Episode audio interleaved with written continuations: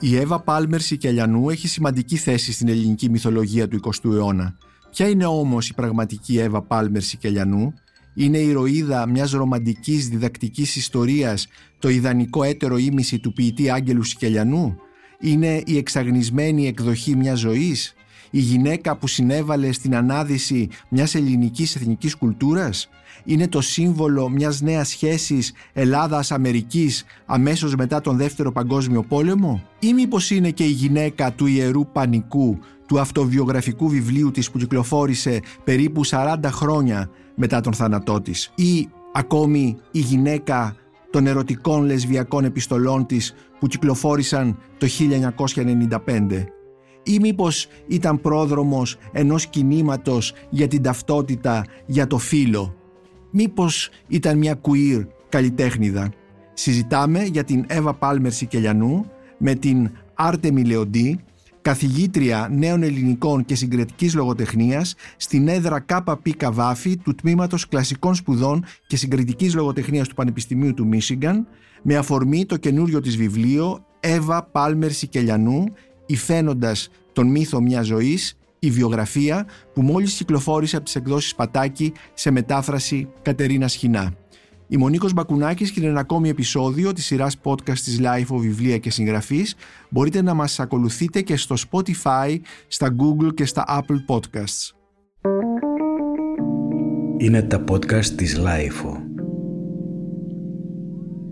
Κυρία Άρτε Μιλιοντή, σας καλωσορίζω εδώ στο στούντιο της LIFO, στο κέντρο της Αθήνας. Ξέρω ότι ήρθατε στην Αθήνα από τις Ηνωμένες Πολιτείες στις 23 Ιουνίου, οπότε σας ευχαριστώ πάρα πολύ που σχεδόν σπεύσατε στην πρόσκλησή μου να κάνουμε μια συζήτηση για το βιβλίο σας, το καινούριο βιβλίο σας Εύα Πάλμερ Σικελιανού, η φαίνοντα τον μύθο μια ζωή, η βιογραφία, το οποίο ανοίγει καινούριους δρόμους για να καταλάβουμε ποια ήταν αυτή η Αμερικανίδα που ήρθε στην Ελλάδα του 20ου αιώνα, συνδέθηκε με τον ποιητή Άγγελο Σικελιανό, αλλά ταυτόχρονα να καταλάβουμε τι είναι αυτό που ονομάζουμε εκδοχές του ελληνισμού, εκδοχές της ταυτότητας, όλα αυτά τα ζητήματα που συζητάτε σε αυτό το βιβλίο, το οποίο πρέπει να πω στους ακροατές του podcast είναι ότι είναι συναρπαστικό, ότι μπορεί να διαβαστεί και σαν μυθιστόρημα, παρόλο που είναι απολύτως τεκμηριωμένο και μάλιστα μας προσφέρεται και μια νέα τεκμηρίωση για την οποία θα μιλήσουμε σε λίγο.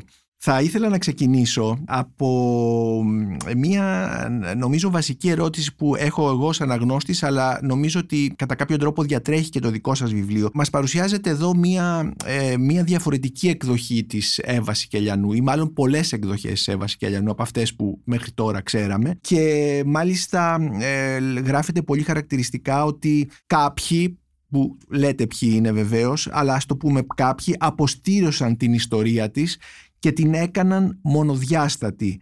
Ενώ η Εύα Σικελιανού έχει πολλά πρόσωπα ή πολλά προσωπία που ίσως έχουν ενδιαφέρον και επικαιρότητα σήμερα. Δηλαδή δεν είναι μια γυναίκα που ανήκει στην ιστορία, αλλά είναι μια γυναίκα που την επανακαλύπτουμε και βλέπουμε όλες τις διαφορετικές πτυχές της ζωής της, της δημιουργίας της, του πνεύματός της, της δράσης της κτλ.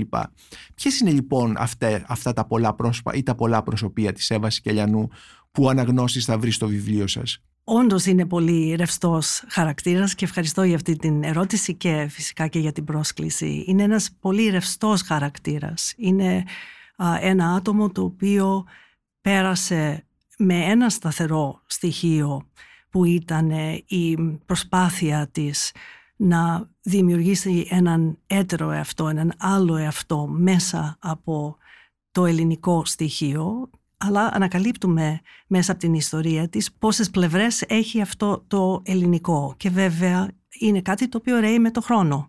Αν κοιτάξεις τη ζωή οποιοδήποτε μέσα σε 50 χρόνια βλέπεις ότι αλλάζουμε, ότι βάζουμε ένα πόδι μπροστά από το άλλο και το ποτάμι δεν είναι ποτέ ίδιο. Οπότε μπορούμε να πούμε ότι είναι πάρα πάρα πολλά πρόσωπα όσα πρόσωπα είναι ο καθένας μας. Από την άλλη μεριά έχουμε αυτό το πρόσωπο το οποίο έγινε πολύ στατικό μετά από το θάνατό της. Το 1952 πέθανε. Το 1952 πέθανε και σε μια εποχή βέβαια που δημιουργήθηκε ο μύθος του ψυχρού πολέμου της Ελλάδας ως πηγή δημοκρατίας, της ε, και, και μιας σχέσης με την Αμερική οπότε αυτή ας πούμε αντιπροσώπευε την Αμερική η οποία ενώθηκε με την Ελλάδα μέσα από το γάμο της με το Σικελιανό. Μια Αμερικανίδα δηλαδή. Μια Αμερικανίδα η οποία ήταν πλούσια, έδωσε την περιουσία της για την Ελλάδα. Ήταν ας πούμε η γενναιόδορη Αμερική σε πρόσωπο θηλυκό και ως γυναίκα του ανδρισμού του Σικελιανού. Του Σικελιανού. Και, αυτό, και αυτός ο μύθος βόλευε. Θέλω βέβαια να πω ότι καθ, καθένας μας δημιουργεί ένα μύθο ή δημιουργείται ένας μύθος. Αυτή είναι η τάση. Όταν πεθαίνουμε κάποιος θα δημιουργήσει ένα μύθο α, για μας και αυτή η ίδια κυνηγούσε τον μύθο οπότε τέριαζε και λίγο με την ζωή της. Α, απλά αυτός ο μύθος έσβησε πολλά άλλα χαρακτηριστικά. Επίσης θα ήθελα να προσθέσω ότι γενικά για τις γυναίκες οι γυναίκες έχουν την τάση να χάνονται στην ιστορία, χάνονται πίσω από τα ονόματα των ανδρών τους, τα στοιχεία τους δεν, είναι, δεν μένουν. Ας πούμε αν είσαι ένας συγγραφέας σαν τον Σικελιανό και επίσης προβάλλεις τον εαυτό σου και σε δέχονται και γίνεσαι εθνικός ποιητής, πολλά περισσότερα θα μείνουν από αυτή τη ζωή παρά μια γυναίκα η οποία πέρασε 27 χρόνια στην Ελλάδα, το οποίο είναι πάρα πολύ σημαντικό και ίσως θα μπορούσε να πει κανείς ότι είναι από τους μεγαλύτερους φιλέλληνες που έχουμε, αλλά δεν την έχουμε δεύτερη δίπλα στον άντρα της και αυτό εξαφανίζεται. Λοιπόν, αυτός ο μύθος βόλευε μια εποχή και κράτησε με έναν τρόπο που κάπως ας πούμε επισκίασε όλη την ιστορία και βέβαια επίσης τα στοιχεία της, της ιστορίας αυτής δεν τα ανοιχνεύσαμε οπότε έμεινε κάπως στατικό πρόσωπο. Και κράτησε αυτός ο μύθος ε, για περίπου μισό αιώνα σχεδόν μέχρι την έκδοση του βιβλίου της Ιερός Πανικός το οποίο άλλαξε την εικόνα μας ε, κατά κάποιο τρόπο για την Εύα Πάλμερ νομίζω εκδόθηκε το 1993 αυτό το βιβλίο και αμέσως μετά ήρθε το 1995 η έκδοση των ε, λεσβιακών επιστολών της πολλών γραμμάτων, πάνω από 150-163 για την ναι. ακρίβεια, ε, που, αλλάξουν, που προσθέτουν ακόμη ένα, μια πληροφορία πολύ σημαντική πάνω σε, αυτόν τον, σε αυτή τη γυναίκα που μέχρι τότε την συνηθίζαμε να την ε, αντιμετωπίζουμε με έναν τρόπο μονοδιάστατο. Η Εύα Πάλμερ όσο ζούσε αντιδρούσε σε αυτόν γιατί ε, όλο αυτό το κομμάτι της ελληνικότητας που η, με τον οποίο έχει με το, η ιδεολογία επίσης αλλά και η πρακτική η φαντική, το, η μουσική, το θέατρο, όλα αυτά τα πράγματα, ο χορός, οι δελφικές γιορτές, οι άνθρωποι με τους οποίους, οι Έλληνες με τους οποίους συνεργάστηκε, η Κούλα Πράτσικα, ε, η χορεύτρια και η δημιουργός της κρατικής σχολής χορού, ο Σικελιανός, ο Τσαρούχης και πάρα πολλοί άλλοι, η Αγγελική Χατζημιχάλη, όλοι αυτοί, οι οποίοι συνδέονται με μια, αυτό που ονομάζουμε ελληνικότητα ε, ό,τι και να σημαίνει αυτό. Επομένως αυτή είχε αποδεχθεί τον μύθο που είχε αρχίζει να φτιάχνεται για την Εύα Σικελιανού μετά τις δελφικές γιορτές αν κοιτάξει κανείς τον Ιερό Πανικό που τον έγραψε το 36-37 νομίζω, μόλις γύρισε από την Ελλάδα και βρέθηκε στην Αμερική, που είναι αυτό το βιβλίο το, το οποίο εκδόθηκε το 1993, εκεί πραγματικά θεωρώ ότι συμβάλλει στον μύθο, αλλά πρέπει να θυμόμαστε ότι αυτός ο μύθος δεν είχε πάρει την μορφή του τότε. Δηλαδή η συζήτηση για ελληνικότητα έγινε με τον Σεφέρη και τον, mm-hmm. και τον Κωνσταντίνο Τσάχο. Ήταν ας πούμε δεκαετία του 30-40. Κωνσταντίνο Τσάτσο. Τσάτσο, του ναι, Τσάτσο, ναι. ναι. Έγινε ας πούμε... Ήτανε, η γενιά του 30 Είναι δηλαδή. η γενιά του 30 αλλά είναι, είναι κάτι το οποίο παίρνει τη μορφή του μεταπολεμικά. Οπότε δεν είμαι σίγουρη ότι ήξερε σε τι mm-hmm. παγίδα έπεφτε. Ναι, ναι, και, ναι. και και η ίδια αντιστεκόταν σε αρκετές εκδοχές του ελληνικού, δηλαδή το κλασικό είχε κάποια σημασία για αυτήν. Κυνηγούσε το αρχαϊκό, την ενδιαφέρε πάρα πολύ το βυζαντινό, αλλά όχι σαν κάτι το οποίο ήταν τελειωμένο και παλιό. Σαν κάτι που θα μπορούσε κανείς να το φέρει στη ζωή του και να το κρατάει και να το δημιουργεί και να το αναδημιουργεί.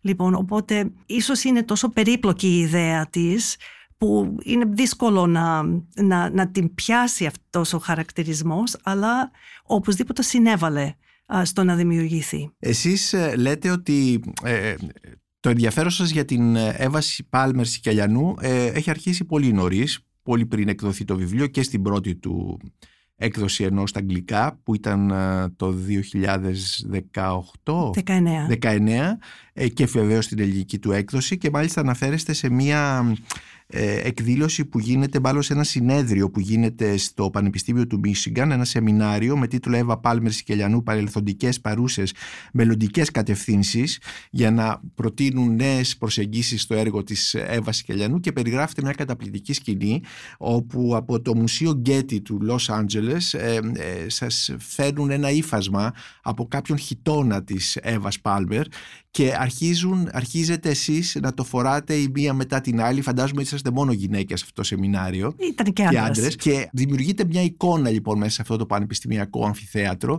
με, την, με, το, με τον χιτόνα της, ε, της ε, Εύας Πάλμερς Σικελιανού και ουσιαστικά είναι σαν να ξαναζείτε ή να ζείτε την Εύα Πάλμερ αλλά σαν να μπαίνετε πάλι μέσα σε αυτό που ονομάζουμε ελληνικός κόσμος μέσα από αυτόν τον χιτόνα, μέσα από αυτό το εργαλείο τέλος πάντων που ήταν ε, το, το, το, το, ύφασμα της, ε, της Εύας Πάλμερ. Θέλω να πω λοιπόν με αυτή την ερώτηση πόσο βιωματική είναι ε, κατά κάποιον τρόπο και η δουλειά σας πάνω στην Εύα Πάλμερ Σικελιανού; Είναι πάρα πολύ υλική και πάρα πολύ ρευστή πάλι. Δηλαδή πρέπει να περιγράψω αυτό το ύφασμα.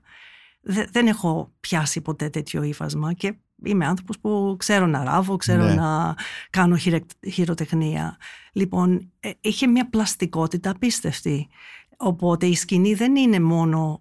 και δεν ήταν χειτώνα, ήταν ένα ύφασμα. το ναι, οποίο μπορούσες να, το, το, οποίο μπορούσες να, το, το βάλεις, να το τυλίξεις. Γύρω από το σώμα σου. Και ε, θέλω να, να, να, πω ότι η Mary Hart είναι αυτή που το έφερε και αυτή έχει κάνει σοβαρή έρευνα πάνω στις uh, uh, στολές και στα κουστούμια της έβασε και και πάνω στο ύφασμα.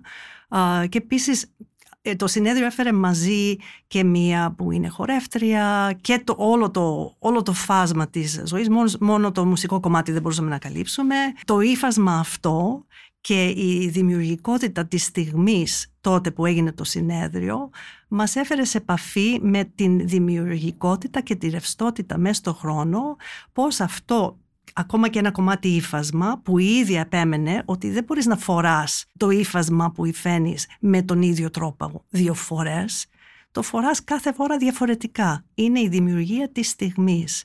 Οπότε αυτό που ζήσαμε ήταν πάλι η σκιά της πώς αυτή σκέφτηκε και έφτιαξε κάτι πριν από 50-60 χρόνια και η, η ζωντάνια αυτού του αντικειμένου, το οποίο μπορούσαμε η καθεμία να το φορέσουμε διαφορετικά και να μπούμε κάπως μέσα στο πνεύμα το δικό της. Άλλωστε ο υπότιτλος του βιβλίου σας είναι «Η φαίνοντας τον μύθο μιας ζωής». Ε, επομένως εδώ ε, δεν είναι μόνο η κυριολεξία της ε, ύφανσης του υφάσματος αυτού και άλλων υφασμάτων, αλλά και το πώς ε, ουσιαστικά η φαίνο έχει σχέση με την μπλοκή, έχει σχέση με το πώς χτίζεται μια ζωή, αλλά και πώς χτίζεται και μια βιογραφία και ένα λογοτεχνικό έργο επίσης. Και βέβαια πώς χτίζεται και επίσης πώς το ξυλώνεις. Και πώς το ξυλώνεις. Και πώς το ξυλώνεις και έχει και τη συλλογικότητα. Αυτό το ξέρουμε και από την Οδύσσια. Πώς η Πινελόπη πλέκει και ξεπλέκει και φτιάχνει όλη την. Ε, ε, μέσα από αυτή τη διαδικασία φτιάχνει όλη την, τέλος πάντων την, την ιστορία αυτή που γνωρίζουμε. Ναι, ναι. Και θέλω να τονίσω και τη συλλογικότητα. Είναι σημαντικό ότι ήμασταν δέκα άτομα Οπότε και η ύφανση γίνεται με, με πολλά χέρια. Οπότε νομίζω έχει μεγάλη σημασία. Ναι. Και βέβαια, βέβαια η πλοκή και το γράψιμο είναι μια άλλη πλευρά της ε, μεταφορική. Ξαναγυρίζω στο βιβλίο σας και σε μια φράση σας εκεί που μιλάτε για τα πολλά προσωπία της ενός εαυτού όπως λέτε, του εαυτού της Εύας Πάλβερ, μιας ταυτότητας ουσιαστικά που προσεγγίζεται σε αυτό το βιβλίο σας και ε, ε, ε, αναφέρεται ορισμένα. Λέτε είναι η σαπφική ερμηνεύτρια, είναι η φάντρα, είναι η σκηνοθέτρια, είναι η συνθέτρια, είναι η συγγραφέας, είναι η σύζυγος, είναι η ιερωμένη, είναι η μελετήτρια της βυζαντινής μουσικής, εκείνη που αναπροσανατόλισε τον οριενταλισμό, η εθνικίστρια, εκείνη που πίστευε αλλά και αμφέβαλε για την ιστορική αυθεντικότητα, εκείνη που υποστηρίζει αλλά και αμφισβητούσε την τουριστική ανάπτυξη της Ελλάδας, περιθωριακή, αποκλίνουσα και πολιτικά ριζοσπαστική. Αυτά όλα ε, για κάποιον που θα διαβάσει το βιβλίο σας ε, θα τα δει θα τα δει μέσα στο βιβλίο. Επομένως δεν είναι ένα, μια ρητορική ε, περιγραφή. Υπάρχουν όλα αυτά μέσα στο βιβλίο σας και θα μιλήσουμε σε λίγο όταν φτάσουμε στα περιεχόμενα του βιβλίου, στα πέντε βασικά κεφαλαία του, τα οποία το καθένα έχει μια αυτονομία και που πραγματικά μπορούν να διαβαστούν, όπως είπα στην αρχή αυτού του podcast, σαν, ε, σαν μυθιστόρημα. Θα ήθελα όμως πριν μπούμε στο βιβλίο να σας ρωτήσω μερικά πράγματα σε σχέση με την έρευνα που κάνατε. Γιατί ουσιαστικά εσείς με την έρευνα αυτή ανασυγκροτείτε, μάλλον φτιάχνετε το αρχείο Εύα Πάλμες Σικελιανού, το οποίο ε, μέχρι να αρχίσετε εσείς να ψάχνετε για την Εύα Πάλμες Σικελιανού ήταν ένα μέσα σε κουτιά ε, που δεν μπορούσε κανείς να το δει. Ε, νομίζω ότι ανοίξατε για πρώτη φορά φακέλους που δεν τους είχε ανοίξει κανείς και φτιάξατε αυτό το αρχείο. Ξεκινάτε να μας λέτε ότι αυτό το θέμα του κενού της πληροφορίας για την Εύα Πάλμες Σικελιανού αρχίζει αμέσως ε, μετά το θάνατό της, όταν διαπιστώθηκε ότι πέντε από τα 15 κυβότια που ήταν καταγεγραμμένα στη φορτωτική της δεν υπήρχαν. Και υπάρχει, ε, σχεδόν γράφεται ένα αστυνομικό, ένα θρίλερ σε σχέση με τα κατάλοιπά της, της Εύας Πάλμες και λέω τι ακριβώς είχε συμβεί. Αυτά τα κυβότια ήταν, ήτανε, τα είχε φορτώσει όταν γύρισε από Ελλάδα στην Αμερική. Ε, από, συγγνώμη, από Αμερική στην Ελλάδα. Και ήταν ένα κομμάτι από όλο το αρχείο της. Οπότε ήδη η ίδια είχε κάνει μια συλλογη η ίδια και ξέρουμε ότι σκεφτόταν το αρχείο της και τι θα έπρεπε να μπει και τι δεν θα έπρεπε να μπει. Δηλαδή και η ίδια διάλεγε τι ήθελε. Ωραία. Οπότε τον Απρίλιο του 1952 επιτέλους έχει την ευκαιρία να γυρίσει στην Ελλάδα. Έχει πεθάνει ο Άγγελος Σικελιανός και αυτά φορτώνονται σε ένα, σε ένα πλοίο και αυτή μπαίνει σε αεροπλάνο, φτάνουν τα, τα κουτιά και αμέσως ας πούμε εξαφανίζονται πέντε κουτιά. Τώρα τι είχαν αυτά τα κουτιά είναι ένα μυστήριο και ποιος τα πήρε δεν, αυτό δεν το, δεν το έχω ανοιχνεύσει, δεν το, δεν το ξέρω. Αλλά ξέρουμε ότι ήδη εκείνη τη στιγμή αυτό είναι κάπως συμβολικό του πώς εξαφανίζονται κομμάτια του εαυτού. Αυτά τα κουτιά τελικά βρέθηκαν στο Μουσείο Μπενάκη και είναι το επίσημο αρχείο της τα οποία οργανώθηκαν από το, το μουσείο. Αυτό το μουσείο, ας πούμε, στο ιστορικό αρχείο της, ε, του Μπενάκη έχουν πολύ ικανούς ανθρώπους, τα, είχαν, τα οργάνωσαν, τα βάλανε σε κουτιά και υπάρχουν άνθρωποι που τα έχουν δει. Δηλαδή η Λία Παπαδάκη τα ξέρει πάρα πολύ καλά, έχει φτιάξει και ένα δελτίο. Οπότε δεν θέλω να πω, δεν θέλω να ναι. ακουστεί ότι είμαι η πρώτη που άγγιξε ναι. το υλικό αυτό. Τα έχουν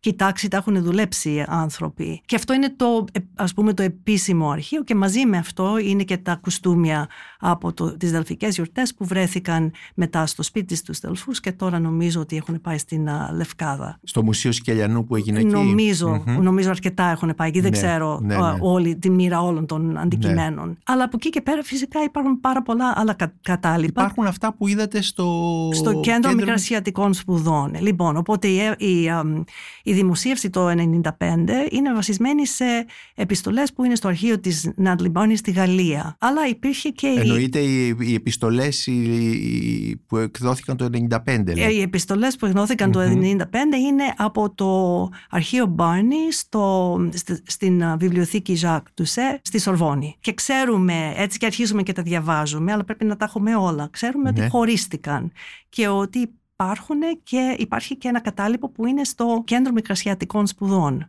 Και εκεί είναι ας πούμε που το πράγμα γίνεται ένα αστυνομικό μυθιστόρημα. Δηλαδή γιατί να είναι, γιατί να είναι και γιατί να είναι χωρισμένα και, και στα δύο αρχεία έχουμε επιστολές της Εύα Σικελιανού, στον, της Εύας Πόμερ στην Νάταλι Μπάρνι και, και της, έχουμε δηλαδή την αλληλογραφία και από τις δύο η πλευρές. Της Νάταλι Μπάρνι η οποία ήταν ερωμένη της Εύας. Ήταν ερωμένη, αυτά, αυτά είναι ερωτικά γράμματα και επίσης έχουμε πολλές άλλες επιστολές που έλαβε η η Εύα Πόμερ.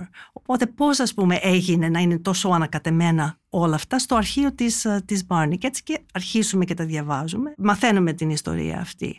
Λοιπόν, το... Τις σχέσεις δηλαδή της Εύας Πάλμερ με την Νάταλι Μπάρνι. Και πώς βρέθηκαν ναι. οι επιστολές εκεί. Γιατί να ναι. υπάρχουν οι επιστολές της Natalie Barney μέσα στο αρχείο της Natalie Barney. Όταν στέλνεις Ναι. κάτι το, το, το, το Ναι, διώχνεις. ναι, ναι, ναι, Πότε ναι. βρε- πώς βρέθηκαν όλα αυτά και επίσης επιστολές από άλλες γυναίκες στην, α, στην Εύα, Εύα Σικελιανού. Γιατί βρέθηκαν αυτά; Εκτός από την Νάνταλη Μπάρνη, η Σικελιανού είχε και άλλες σχέσεις με άλλες γυναίκες. Πάρα πολλές Πολλές. σχέσεις. Πάρα Μμμ. πολλές σχέσεις. Με την Κολέτ, με την, πολύ πιθανόν με την Λούσι Ντελαρού Μαντρού, με, με μία πριγκίπισσα α, της Αυστρίας, με, με πολύ και διάφορο Μάλιστα, κόσμο. Ούτε μάλιστα. ξέρουμε ας πούμε πόσες ήταν και... Λοιπόν, οπότε υπάρχουν και άλλες επιστολές πολύ σημαντικές και οι οποίες μας δείχνουν ας πούμε τον, τον, τον, τον μεγαλύτερο κύκλο γύρω από την Μπάρνη που δημιουργήθηκε στο Παρίσι. Ρενέ Βιβιέν είναι άλλο πολύ σημαντικό όνομα. Οπότε η δική μου η, ε, ξέρω εγώ, η πορεία πήγε από την Κηφισιά και Που το... ήταν το αρχείο του, το, ιστο- του-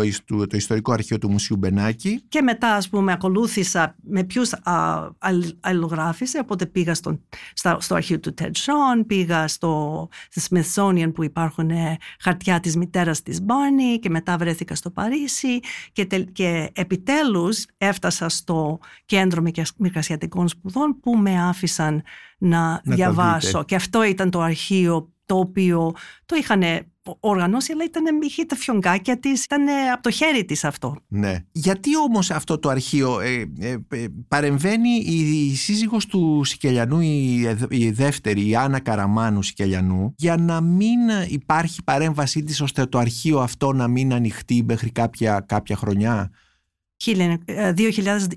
20. Ε, γιατί, γιατί η Άννα Καραμάνου δεν ήθελε να, να, να ανοιχτεί αυτό το αρχείο; Το ξέρουμε. Το μόνο που ξέρω είναι ότι πήγε στον α, διευθυντή α, του α, Κέντρου Μικρασιατικών Σπουδών, του, τον, ο Πασχάλης α, Κιτσομιλίδης Τρομιλίδης. μου είπε ότι, της μίλη, ότι του μίλησε και του ζήτησε να μην υπάρχει κάποιο, κάποια παρέμβαση και να μην, μην ανοιχτεί αυτό το αρχείο. Και το ζήτησε πολύ θερμά. Αφορούσε και την ίδια αυτό το αρχείο; Δεν την αφορούσε φυσικά γιατί δεν είχε καμία σχέση Καμία με αυτήν. σχέση, ναι. Δεν είχε καμία σχέση με αυτήν. Ήταν, οι δικαί, ήταν οι επιστολές της ναι. Ναι. Εύας Σικελίδου. δεν Αφορούσε ήταν. την, το Σικελιανό, την Αλλά μνήμη του; φυσικά μπορεί να κατα- καταλάβει κανείς ότι σε μια εποχή, δηλαδή τώρα τελευταία είμαστε έτοιμοι να μιλήσουμε, Να μιλήσουμε. ανοιχτά για τις σχέσεις των ανθρώπων, για α, τις μη ετεροκανονικές σχέσεις ανθρώπων, οπότε αυτή σίγουρα φοβότανε την φήμη και τις κακές γλώσσες και να μην αγγίξει τη, δι- την φήμη του Σικελιανού και, και το... Την ιερότητα του την, Άγγελου ε, Σικελιανού. Την ιερότητα του Μμμ. και επίσης μπορεί να, να, να σκεφτεί κανείς ότι η ίδια ζούσε από τα δημοσιεύματα του Σικελιανού, οπότε είχε και ένα οικονομικό κέρδος. Μάλιστα. Αυτό φαντάζομαι εγώ, δεν είναι Μμμ. κάτι που το οποίο μου το έχει πει κανείς.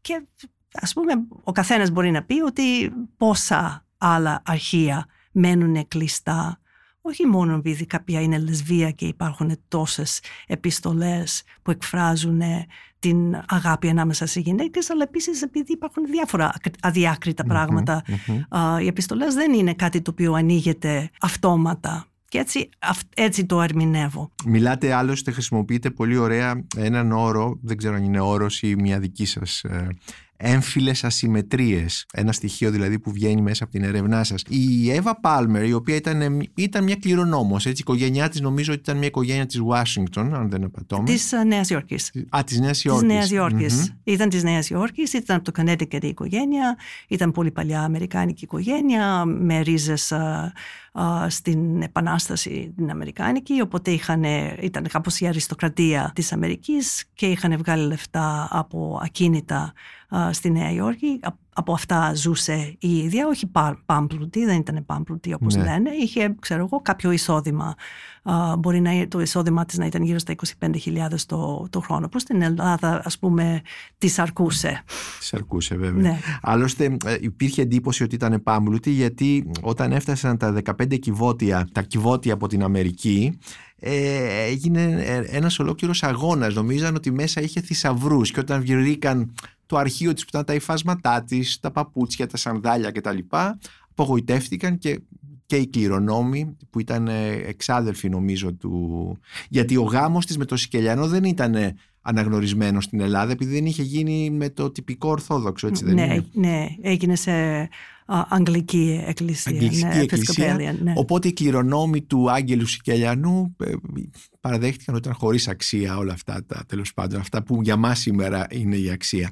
Ε, με τον Άγγελο Σικελιανό γνωρίστηκαν, ε, μάλλον τους γνώρισε η αδελφή του Άγγελου, η Πινελόπη Ντάνκαν, η οποία ήταν παντρεμένη με τον αδελφό της χορεύτριας της Ζαντόρα Ντάνκαν και επειδή υποτίθεται ότι αυτή η Εύα συνάντησε τον Άγγελο και ήταν σαν να ήρθε, έγινε η επιφύτηση του Αγίου Πνεύματος, δηλαδή άλλαξε όλη της η ζωή, ανακάλυψε καινούργια πράγματα κτλ. Αλλά διαβάζοντας το βιβλίο της βλέπουμε ότι η σχέση του Άγγελου με την Εύα δεν ήταν αυτή η εξανικευμένη σχέση που οι περισσότεροι γνωρίζαμε μέχρι σχέδιο πρόσφατα και δεν ξέρω και, αν, και ποιος ήταν και ο ρόλος της Πινελόπης στη σχέση αυτή. Γνωρίστηκαν στο Παρίσι, η Εύα ήξερε την Ιζεντόρα μέσα από τον κύκλωμα της ε, της Νατλή Μπάρνι και κάποια στιγμή μέσα στην... Αμερικανίδα και η Ζαντόρα Ντάνκαν. Αμερικανίδα και η Ζαντόρα και τον, τον Ρέιμεντ και ξεχώριζαν αυτοί γιατί αυτοί φορούσαν τους χιτώνες μέσα στο, στο Παρίσι οπότε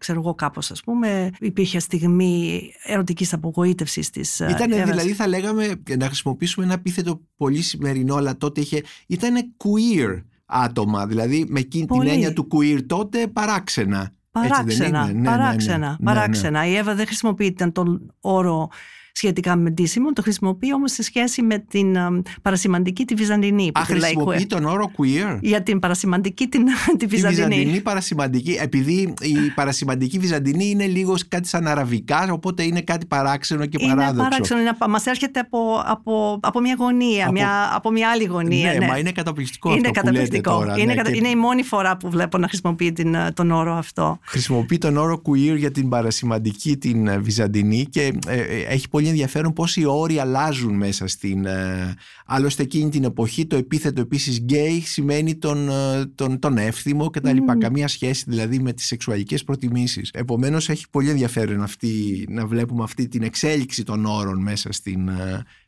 μέσα στη χρόνο, μέσα στη ζωή. Βέβαια. Λοιπόν, και, και κάνανε, βοήθησαν αυτοί σε μια παράσταση που ε, έστησε η Εύα, παράσταση ενός ε, θεα, θεατρικού έργου της Μπάρνι και θα μιλήσουμε πιο πολύ γι' αυτό γιατί είναι, είναι πολύ συμβολικό. Όπου παίζει το ρόλο της γυναίκας η, η οποία είναι ερωμένη της απφούς και η οποία ας πούμε το σκάει λοιπόν με έναν άντρα και βρέθηκε μετά, έφυγε, το σκασε ας το πούμε και πήγε στην Ελλάδα με την Πινελόπη. Και εγώ πιστεύω ότι μπορεί να υπήρχε, υπήρξε και μια έλξη απέναντι στην Πινελόπη για την οποία ξέρουμε πολύ λίγα, τα, τα περισσότερα που έχουμε μάθει είναι μέσα από την έρευνα που έχει κάνει ο Κώστας Μπουρναζάκης ναι αλλά είναι πολύ λίγα τα στοιχεία για την ε, ζωή της. Οπότε δεν ξέρουμε πάρα για αυτήν. Ξέρουμε ότι ασχολήθηκε με τη μουσική και η μουσική ήταν ίσως αυτό που την τράβηξε και ήθελε να έρθει πιο κοντά σε αυτό τον κόσμο που την τραβούσε έναν ελληνικό κόσμο που θεωρούσε ακόμα πολύ ζωντανό. Οπότε τώρα ποια ήταν η έλξη, ήταν ας πούμε ήθελε να φύγει από το Παρίσι, να φύγει από την Μπάρνι, είχε ας πούμε είχε σπάσει, είχαν σπάσει τα νεύρα της, είχε σπάσει κάπως η σχέση αυτή και βρέθηκε ας πούμε αυτή η ευκαιρία να ερθει στην Αμερική όπου γνώρισε στην, Ελλάδα, Ελλάδα στην αρχή στην Ελλάδα όπου γνώρισε τον Σικελιανό κάποια στιγμή. Αν δούμε τις επιστολές της, αυτή η γνωριμία δεν έχει πάρα πολύ μεγάλη για αυτήν. Μάλιστα. Τον ταυτίζει με κάποιους άλλους που έχει γνωρίσει στο παρελθόν. Δεν μιλάει ποτέ για έρωτα, αλλά ξέρω τον μετά πηγαίνει και γνωρίζει την οικογένεια και τον πηγαίνει στη Γαλλία για να γνωρίσει την Μπάρνη, όπου η Μπάρνη τον βρίζει και μέσα στην απογοήτευσή της τον παίρνει στην Αμερική και τον παντρεύεται και κάνουν και ένα παιδί μαζί, το Γλάφκο. Κάνουν ένα παιδί αργότερα. Ναι. ναι. Ε, επειδή αναφερθήκατε προηγουμένως στη θεατρική παράσταση, είναι ενδιαφέρον πώς η Νάταλι Μπάρνι ε, έβλεπε το θέατρο. Έβλεπε το θέατρο περισσότερο σαν ε, αναπαραγωγική θηλυπρεπή μορφή τέχνης, σε αντίθεση με την τέχνη της γραφής που την έβλεπε ανθρωπρεπή και ίσως και αυτό μπορεί να ήταν ένα στοιχείο σύγκρουσης ε, αυτών των δύο γυναικών. Ας έρθουμε όμως τώρα στο, ε, στο βιβλίο και στα περιεχόμενά του. Είπαμε ότι έχει πέντε, πέντε μέρη, πέντε κεφάλαια που το καθένα θα μπορούσε να μας οδηγήσει σε, να δούμε τέλος πάντων ε, όψεις της, της Εύας Πάλμερ αλλά και του, και του κόσμου και της ελληνικότητας, της αντίληψης για τον ελληνισμό και όλα αυτά. Το πρώτο κεφάλαιό σας λοιπόν λέγεται σαπφικές παραστάσεις και το σαπφικές ε, έχει σχέση περισσότερο με τις, με τις, ε, με τις γυναίκες έτσι δεν είναι και όχι και αναγνώστριες της, και αναγνώστριες της σαπφούς. Και αναγνώστριες της σαπφούς. Δεν, ο όρος νομίζω ε, λεσβία δεν χρησιμοποιείται ακόμη αυτή την εποχή. Ε, εισάγεται ε, λίγο αργότερα. Είναι κάπως ας πούμε παράλληλα αλλά πρώτα, πρώτα ξεκινάει το, το σαπφικό. Ναι, ναι, ναι, ναι, Και εδώ λοιπόν έχουμε την, την, την Barney, την Palmer η οποία έρχεται από την Αμερική στο Παρίσι όπου πρέπει να πούμε ότι αυτή την εποχή ε, το Παρίσι για τους Αμερικάνους είναι ένας χώρος ελευθερίας και τα λοιπά. Έχουμε, υπάρχει μεγάλη βιβλιογραφία για τους Αμερικάνους στο Παρίσι.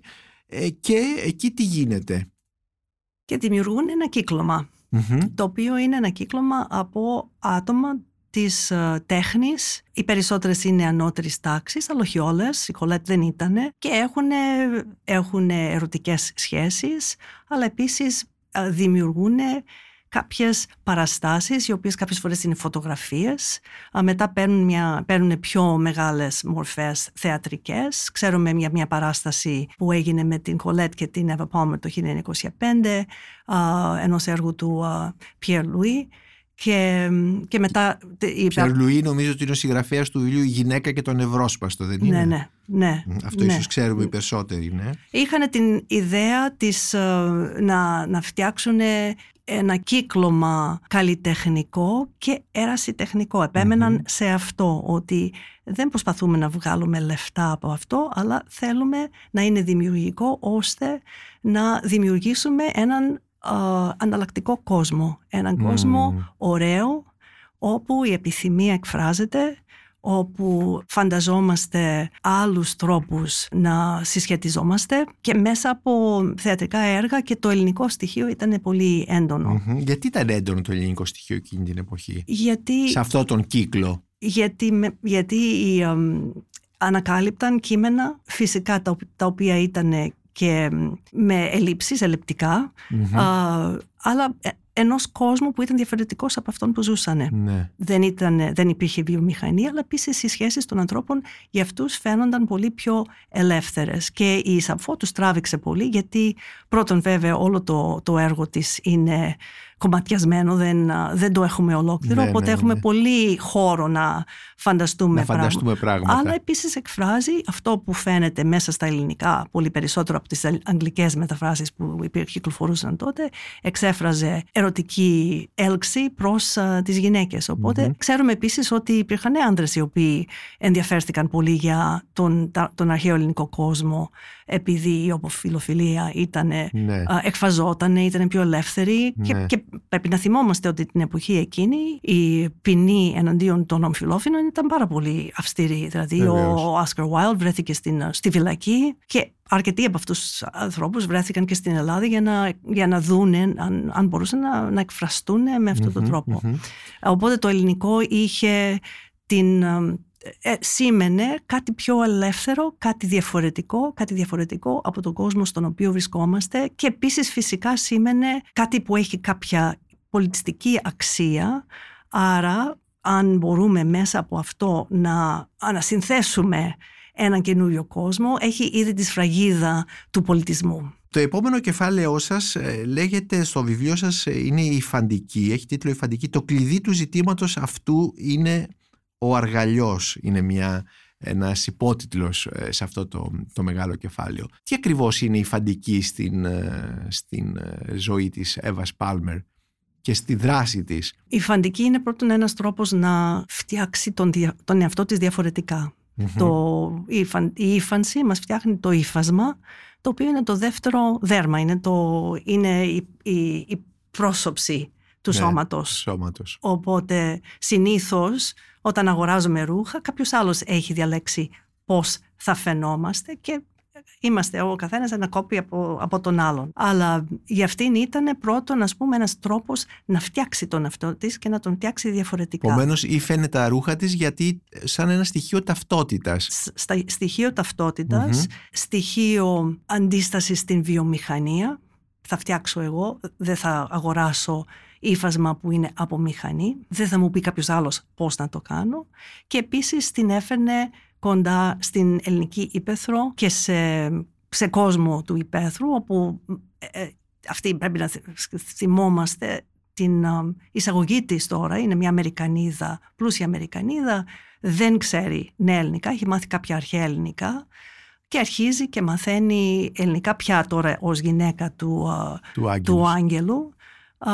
Πρέπει να ήταν πολύ ωραία, κοκκινομάλα. Κοκκινομάλα με μαλλιά τα οποία έφταναν ως τα πόδια της και πολύ λεπτή και έτσι πολύ άσπρο δέρμα. δέρμα. Ναι. Λοιπόν, οπότε ήταν ένας τρόπος να, και έτσι ας πούμε συνοψίζοντας, ήταν ένας τρόπος να ντύσει τον εαυτό της, να δείξει την ελευθερία της απέναντι στο, στο βιομηχανικοποιημένο κόσμο, να έρθει σε επαφή με την Ήπεθρο και τους Έλληνες με ένα πιο γνήσιο τρόπο και τελικά, ας πούμε, κάποια στιγμή επίσης είπε ότι είναι ένας τρόπος να μποϊκοτάρουμε την βιομηχανία, την ξένη βιομηχανία, η οποία μας ορίζει, μας αυτοί παίρνουν όλο το κέρδος και επίσης ορίζει ποιοι είμαστε εμείς. Οπότε κάπως στοιχεία που μπορούμε να τα φανταστούμε, να τα σκεφτόμαστε δίπλα παράλληλα με αυτό που έκανε ο Γκάντι στην Ινδία, αλλά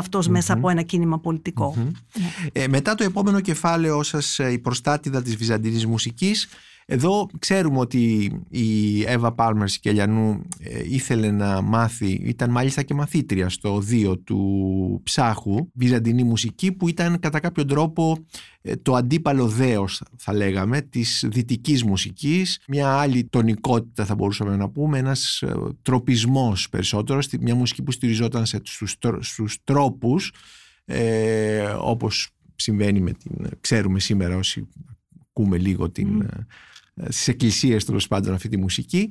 Ε, τι ακριβώς, γιατί είχε αυτή την, ε, την επιθυμία η Εύα Πάλμερ και αυτό το πάθος με την Βυζαντινή μουσική και έφτασε να γίνει μαθήτρια; Γιατί έγινε μαθήτρια η Εύα Πάλμερ, πήγε σε, να φοιτήσει, να μάθει κτλ. Όχι μόνο ε, ως ερασιτέχνης, έτσι δεν είναι; Ε, όχι μόνο αυτό, αλλά αποφύτησε και έγινε και, και διδαξε ήταν η μόνη ξένη και η μόνη γυναίκα η οποία πήρε από το Πατριαρχείο την άδεια να διδάξει μη δυτική μουσική θεωρία. Και μπορεί να, ας πούμε, Αυτή την, όποιος την έχει, queer παρασημαντική. Την queer παρασημαντική. Οπότε ήταν αρχικά μαθήτρια του ψάχου στο οδείο, το κανονικό οδείο και μετά ο ψάχος, ο οποίος συνέχεια είχε ρίξει με κόσμο, δημιούργησε το εθνικό οδείο, το δικό του το εθνικό οδείο.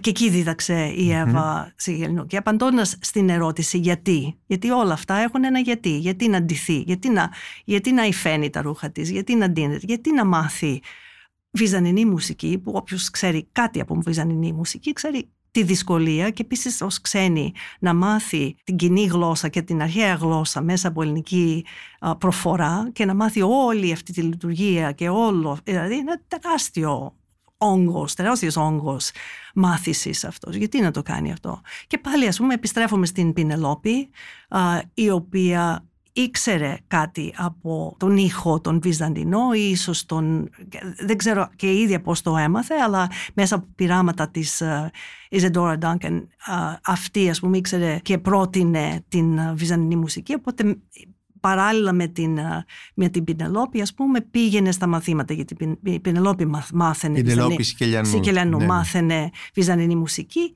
και μετά η Πινελόπη πέθανε, αρρώστησε από φυματίωση και πέθανε και όσο πιο απομακρυσμένη ήταν η Πινελόπη, τόσο πιο θερμή ήταν η θέληση της Εύας Σικελιανού να μάθει πολύ καλά αυτή τη μουσική. Θεωρούσε ότι ήταν και ένα κλειδί για να καταλάβουμε την αρχαία μουσική. Αυτό σημασία και να μπορούμε να μπούμε ας πούμε μέσα σε αυτά τα μυστικά του αρχαίου κόσμου ο οποίος ήταν ένα κλειδί για να ανοίξουμε τον άλλο κόσμο που, τον οποίο δεν τον έχουμε σήμερα πια. Και στη συνέχεια είναι, η μουσική είναι το δράμα, είναι το θέατρο και είπαμε ήδη για τις παραστάσεις που κάναν και τα λοιπά αλλά βεβαίως εδώ το θέατρο είναι φυσικά οι παραστάσεις στους Δελφούς έτσι που κατά κάποιο τρόπο είναι και ένα μεγάλο κεφάλαιο στην ιστορία των Σικελιανών θα λέγαμε. Ναι, ναι, ναι.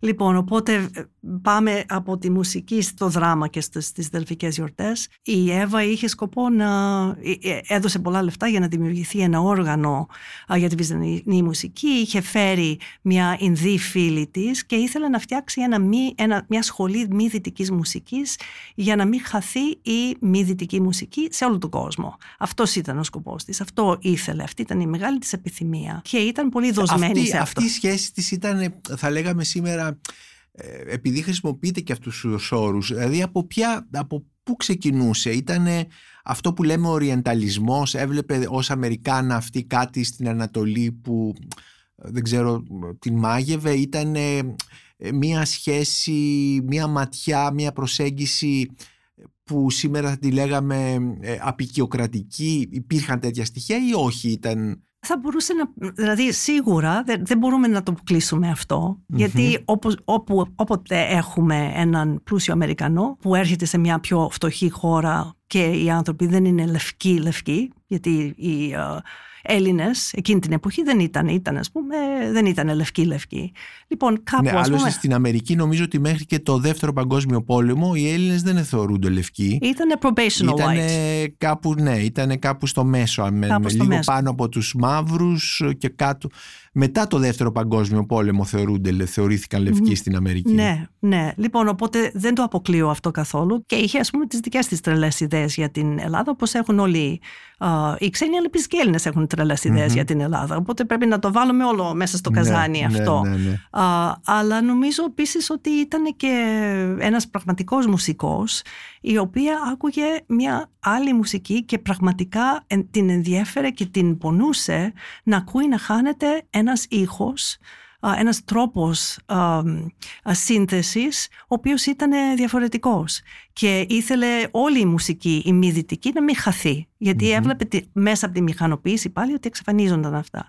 Λοιπόν, οπότε επιστρέφοντας τώρα στο, στο κεφάλαιο για, την, για το δράμα, κάποια στιγμή φτάνει, ο, έρχεται ο άγγελος και της λέει θέλω εσύ να κάνεις τις παραστάσεις, να με βοηθήσεις με τις δελφικές γιορτές. Δεν ήταν στο, στο σχέδιό της, αλλά αποφάσισε να τον βοηθήσει και κυρίως αυτός είχε βάλει τον Καλομύρη για να γράψει τη μουσική και κυρίως ήθελε να το διορθώσει αυτό το κομμάτι. Να μην είναι ένας συνθέτης κλασικής μουσικής, αλλά να βάλει τον ψάχο να γράψει τη μουσική. Και έτσι ας πούμε ανέλαβε όλη την υλοποίηση του δράματος, ε, πρόσθεσε και τις εκθέσεις της χειροτεχνίας, έβαλε και μουσική, έβαλε χορό, κάποια ζεμπέκικα και έτσι είχε, είχε αυτή το δικό της το όραμα και κάπως ας πούμε μέσα από μια διαπραγμάτευση μπήκε η δική της η θέληση. Επομένως αυτό που, που έκανε ήταν, είναι σήμερα κάτι ε, ε, που το, το ψάχνουμε και σήμερα, δηλαδή ήταν πάρα πολύ πρωτοπόρα και, και, και πολύ μοντέρνα. Ναι, υπάρχουν τα λόγια της ε, Κούλας Πράτσικας η οποία λέει πρώτον ότι αυτή μας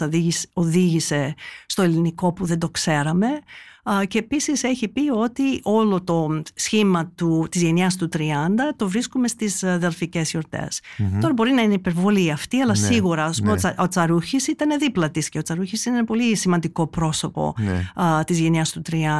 Λοιπόν, οπότε ας πούμε σίγουρα διαμορφώνεται μέσα από αυτές τις δικές της ιδέες, διαμορφώνεται και από την χορεογραφία και από την μη δυτική μουσική που μπαίνει μέσα στο, στο, στην ε, αναπαράσταση του και στην, στην ε, παράσταση του δράματος διαμορφώνεται ένας τρόπος της αναβίωσης του θεάτρου του, του δράματος που μετά δίνει σχήμα ας πούμε σε αυτά που γίνονται τη δεκαετία του 50, του 60 uh, στα με τα φεστιβάλ και με τα ναι, φεστιβάλ, ναι. ναι, το, η, η επίδαυρος. Ναι. ναι. Και το τελευταίο κεφάλαιο του βιβλίου σας λέγεται γραφή και εδώ ε, βλέπουμε και τον Ιερό Πανικό που ένα βιβλίο που έμεινε αδημοσίευτο για πάρα πολλές δεκαετίες.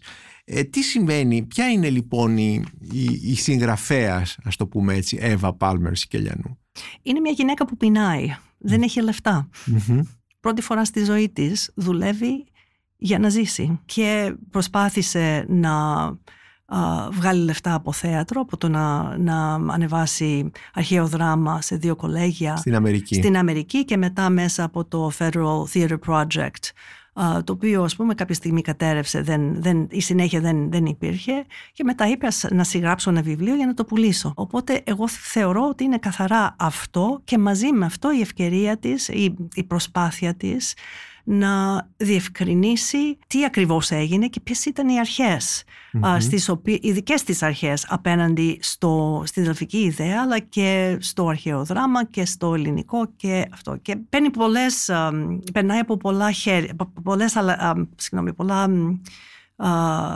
στάδια το βιβλίο αυτό. Ε, έτσι έχει, υπάρχει σε τρεις μορφές το βιβλιο το ξανά έγραφε γιατί δεν έβρισκε κάποιον να το δημοσίευσει και επίσης οι φίλες της έλεγαν είναι, είναι χάος, δεν, δεν, δεν διαβάζεται. Οπότε ε, φτάνει ας πούμε η τελευταία εκδοχή, εκδοχή, η εκδοχή είναι το 40 ακριβώς τη στιγμή που γίνεται η εισβολή από τους Ιταλούς στην, στην Αλβανία και έτσι είναι ας πούμε ένα, ένας θρίαμβος για την Ελλάδα που εκφραζεται στο τέλος του βιβλίου.